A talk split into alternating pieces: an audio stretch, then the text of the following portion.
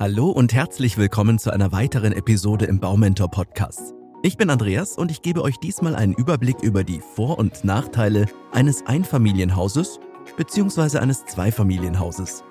Am Ende der Folge wisst ihr, welcher Haustyp der bessere für euch ist, sodass ihr wieder einen Schritt weiter auf dem Weg zu eurem Traumhaus seid. Legen wir am besten direkt los. Beginnen möchte ich mit dem Einfamilienhaus, das ganz unterschiedlich geplant werden kann. Das Einfamilienhaus kann freistehen oder es kann ein Reihenhaus sein.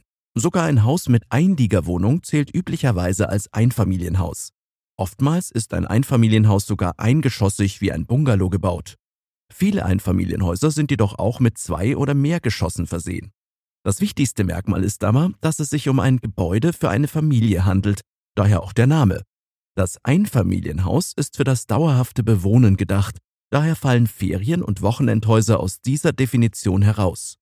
Trotzdem kann ein Einfamilienhaus in ganz unterschiedlichen Stilen errichtet werden, wie zum Beispiel als Bungalow, als Stadtvilla, als Kubus, Schwedenhaus oder als Fachwerkhaus. Es gibt daher ganz unterschiedliche Varianten des Einfamilienhauses. Was aber hat es nun mit dem Zweifamilienhaus auf sich? Zu einem Zweifamilienhaus gehören dem Namen nach 2 Wohneinheiten. Klingt irgendwie logisch, oder? Die Definition als Zweifamilienhaus ist aber nur richtig, wenn im Einzelfall beide Wohneinheiten baulich strikt voneinander getrennt sind. Jede Wohneinheit muss über die üblichen Wohnräume, wie zum Beispiel ein Wohn- und Schlafzimmer, Bad und Toilette sowie Koch- und Waschgelegenheit verfügen. Ein eigener Zugang zu jeder Einheit ist nicht unbedingt vorgeschrieben, die Räume des jeweiligen Teils müssen aber eine Einheit bilden. Jede Wohneinheit muss damit für sich eigenständig nutzbar sein. Das Platzangebot in einem Zweifamilienhaus reicht in der Regel für 2 Familien. Oft sind hier Ober- und Untergeschoss voneinander getrennt, sodass jede Familie eine eigene Etage benutzt. Möglich wird das zum Beispiel durch einen gemeinsamen Hauseingang, der wiederum in ein gemeinsames Treppenhaus führt. Vom Treppenhaus aus hat jede Wohneinheit einen eigenen Zugang. Möglich ist auch, dass ein eigener Treppenaufgang für jedes Geschoss vorhanden ist. Wie ist es nun aber, wenn ein Einfamilienhaus eine Einliegerwohnung hat? Ist es da nicht automatisch ein Zweifamilienhaus? Gehen wir der Sache mal näher auf den Grund. Letztendlich wirkt sich die Einliegerwohnung nicht auf die Namensgebung aus. Sie wird getrennt vom Rest des Hauses betrachtet, sodass es beide Haustypen mit einer Einliegerwohnung geben kann. Ein Einfamilienhaus mit Einliegerwohnung bietet den Vorteil, dass es als einheitliche Wohnimmobilie konzipiert ist, in der sich eine zusätzliche Einliegerwohnung befindet. Diese Einliegerwohnung kann entweder im Erdgeschoss, im Keller oder im Dachgeschoss des Hauses sein.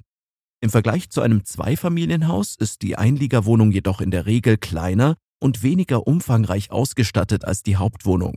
Sie kann beispielsweise über einen separaten Eingang, eine eigene Küche und ein eigenes Badezimmer verfügen, jedoch sind die Räumlichkeiten insgesamt kompakter gestaltet.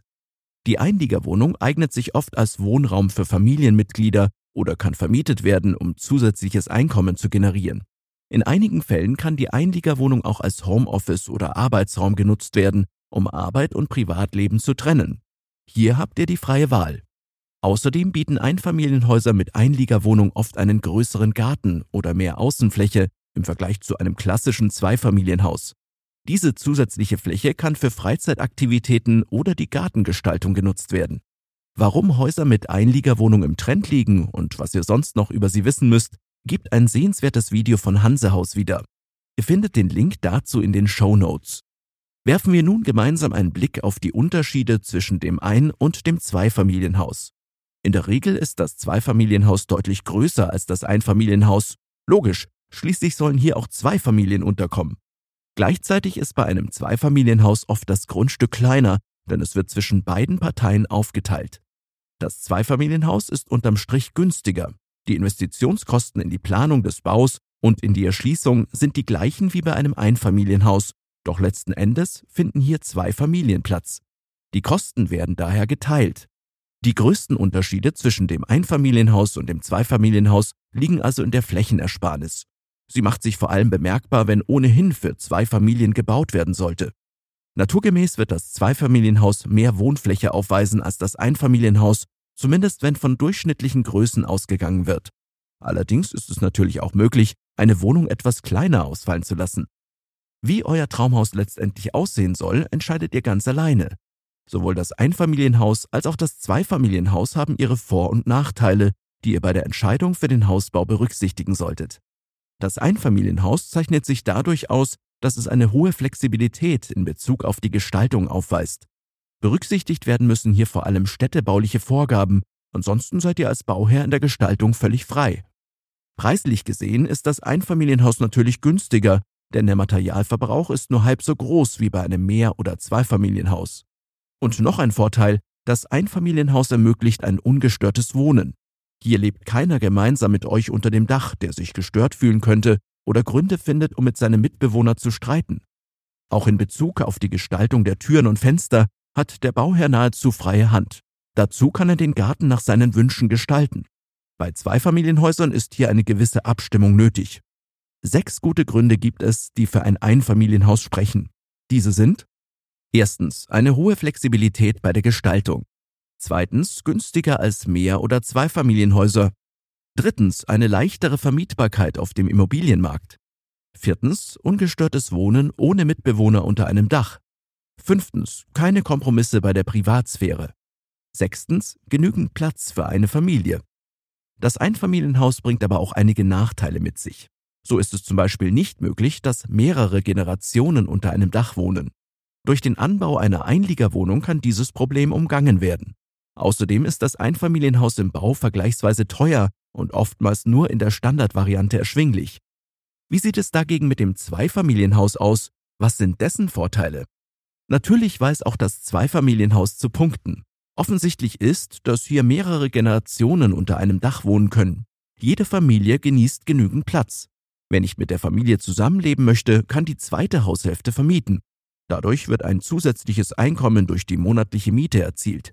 Die Einnahmen könnt ihr wiederum nutzen, um euren Kredit abzubezahlen. Und noch ein Aspekt, der als Vorteil auf die Kosten abzielt: die Gebühren für den Schornsteinfeger, die Grundsteuern und alle weiteren Kosten nach dem Bau können zwischen beiden Parteien aufgeteilt werden. Insgesamt sind mir 5 gute Gründe eingefallen, die für ein Zweifamilienhaus sprechen. Erstens, die Möglichkeit des Zusammenlebens mehrerer Generationen. Zweitens, jede Familie genießt ausreichend Platz. Drittens, potenzielles Einkommen durch die Vermietung. Viertens, Aufteilung der fixen Kosten. Fünftens, die gemeinsame Nutzung von Ressourcen. Allerdings gibt es auch hier ein paar Nachteile, zum Beispiel das geringe Maß an Privatsphäre. Durch eine gute Dämmung kann zumindest die Lärmbelästigung im Haus reduziert werden, sodass sich niemand durch Tritte, Kindergeschrei oder das Spielen von Instrumenten belästigt fühlen muss. Außerdem müsst ihr Kompromisse bei der Gestaltung eingehen, denn um ein harmonisches Miteinander zu erreichen, sind bei vielen Punkten Absprachen nötig. Vergesst außerdem nicht die Kosten. Die Errichtung eines Zweifamilienhauses kostet deutlich mehr als der Bau eines Einfamilienhauses.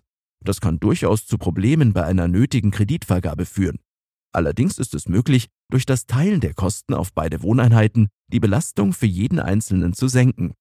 Bei all dem Hin und Her fragt ihr euch jetzt wahrscheinlich, für wen sich welche Art von Haus lohnt. Als Generationenhaus bietet sich ganz klar das Zweifamilienhaus an.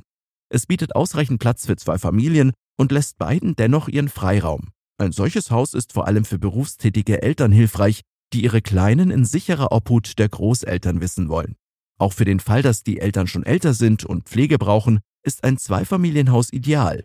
So kann der Auszug in ein Alten- oder Pflegeheim oft noch lange Zeit hinausgezögert werden. Zweifamilienhäuser sind damit die ideale Lösung für alle, die in großer Runde zusammenleben und dabei Geld sparen wollen. Um das Wohneigentum selbst zu nutzen und dennoch Mieteinnahmen zu erzielen, ist ein Zweifamilienhaus eine gute Möglichkeit. Das Einfamilienhaus hingegen ist optimal für alle, die Wert auf ein Höchstmaß an Individualität, Flexibilität und Eigenständigkeit legen. Paare oder Eltern mit Kind wohnen hier ideal. Eine angeschlossene Einliegerwohnung ist eine gute Lösung, wenn beispielsweise ein Kindermädchen mit einziehen oder ein separater Bereich für Gäste vorhanden sein soll. Die Einliegerwohnung kann bei Bedarf auch vermietet werden. Ist das Budget für den Hausbau eingeschränkt, ist ebenfalls das Einfamilienhaus die bessere Option. Überlegt euch bei der Hausplanung also, wie ihr künftig wohnen wollt. Da beim Hausbau Individualität großgeschrieben wird, sollte sich für euch die richtige Lösung finden lassen. Hakt am besten direkt bei eurem Hausanbieter nach, wenn ihr Fragen habt. Er hat sicherlich die passenden Ideen für euch. Von meiner Seite war's das für heute auch schon wieder. Ich sage danke fürs Zuhören und würde mich freuen, wenn ihr unseren Baumentor Newsletter abonniert oder unsere kostenlose App installiert. Alle Infos dazu findet ihr auf unserer Website unter baumentor.de. Bis zum nächsten Mal und viele Grüße, euer Andreas und das gesamte Baumentor-Team.